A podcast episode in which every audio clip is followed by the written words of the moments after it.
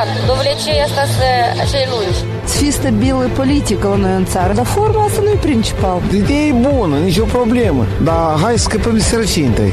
Realitatea cu amănuntul, văzută de Lilian Ciocan. Președinta Maia Sandu a scris pe Facebook iată ce. Citez. Căutăm oameni profesioniști și integri, alături de care să transformăm țara. Guvernul Republicii Moldova angajează persoane active, interesate de domeniul public, profesioniști responsabili și integri, dornici să contribuie la elaborarea și realizarea reformelor și politicilor publice în diverse sectoare, menite să îmbunătățească viața cetățenilor.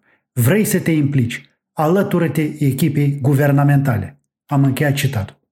Așadar, guvernanții și-au dat seama că le lipsesc oamenii profesioniști și responsabili și caută acum forțe noi. Firește, prima întrebare care îți vine în minte e asta. Dar cei care au muncit până la apariția acestui apel nu erau suficient de profesioniști și responsabili. Cu aceștia ce se va întâmpla? Mai rămân să muncească? Și nu e cam tardivă chemarea asta. Mulți dintre cei profesioniști și responsabili au plecat pe alte meridiane în anii tranziției. Vor lăsa totul balt acolo și vor reveni în reme ca să primenească țara?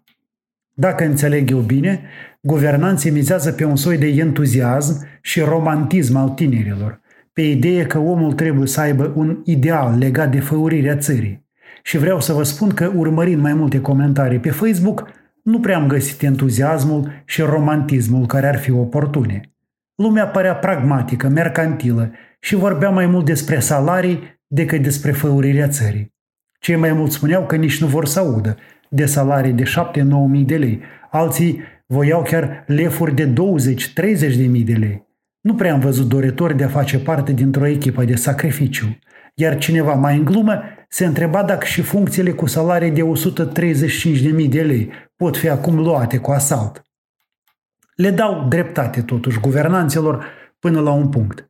Uneori trebuie să te sacrifici de dragul țării, uneori trebuie să te gândești nu numai la grădina ta. O țară nu poate fi clădită numai cu o sumedenie de egoisme exacerbate. Dar mă uit în jur și mi este greu să-mi imaginez că în aceste funcții vor veni numai oameni responsabili și profesioniști.